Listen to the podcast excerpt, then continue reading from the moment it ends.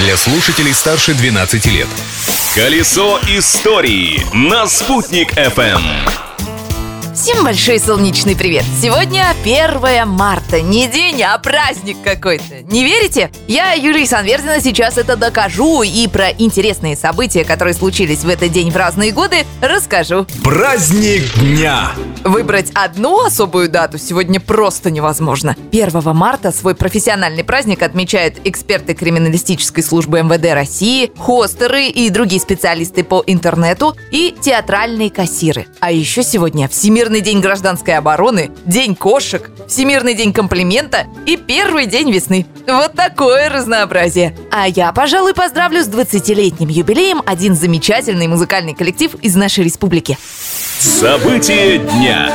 1 марта 2001 года на базе Башкирской государственной филармонии был основан Национальный оркестр народных инструментов Республики Башкортостан. Или, как его ласково сокращенно называют, НОНИ РБ. Основал оркестр заслуженный артист России, народный артист Башкортостана Рамиль Гайзулин. Сейчас пост художественного руководителя и главного дирижера НОНИ занимает Ленардо Влетбаев, который уверяет, что этот коллектив уникален. Только у нас в республике есть коллектив, единственный в своем роде во всем мире, у которого есть духовая группа, это группа Кураев. Сейчас и казахи вроде бы, и киргизы тоже взяли наш инструмент, но Курай будет всегда башкирский. Как бы они ни хотели, но он будет наш. А еще есть традиционный колкубыс, это инструмент, у которого две струны, это конский волос, который натягивается, и на нем очень трудно играть, на нем играют фалангами пальцев.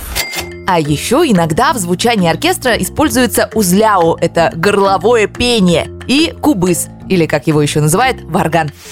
Личность дня. А личностью этого дня по праву можно назвать кинооператора Центр научфильма, заслуженного деятеля искусств Российской Федерации, автора фильмов о первых летчиках-космонавтов СССР Махмуда Рафикова, который родился 1 марта 1924 года в Уфе. 50 лет он хранил молчание о своей работе, но когда срок подписки о неразглашении закончился, выяснилось, что Махмуд Рафиков трудился в секретной киногруппе, которая снимала освоение космоса и испытания атомных и водородных бомб. Махмуд Мухамедянович был знаком и с отцом советской атомной бомбы Игорем Васильевичем Курчатовым. Была даже такая история. Однажды на испытаниях бомбы случился отказ. Что-то не сработало. Подлететь к месту взрыва на вертолете и снять, что там происходит, пришлось именно нашему земляку. Причем его предупредили, что бомба еще жива, дышит весьма грозно и может в любой момент сработать на полную. Эта опасная съемка помогла Курчатову и другим ученым разобраться в причинах отказа изделия. Командира вертолета за эту операцию представили к званию Героя Советского Союза. А Махмута Рафикова нет, ведь его работа была совершенно секретна. На этом о секретах прошлого сегодняшней даты, пожалуй, хватит. Но завтра новые истории из истории. Ведь прошлым нельзя жить, но помнить его необходимо. Колесо истории на «Спутник FM.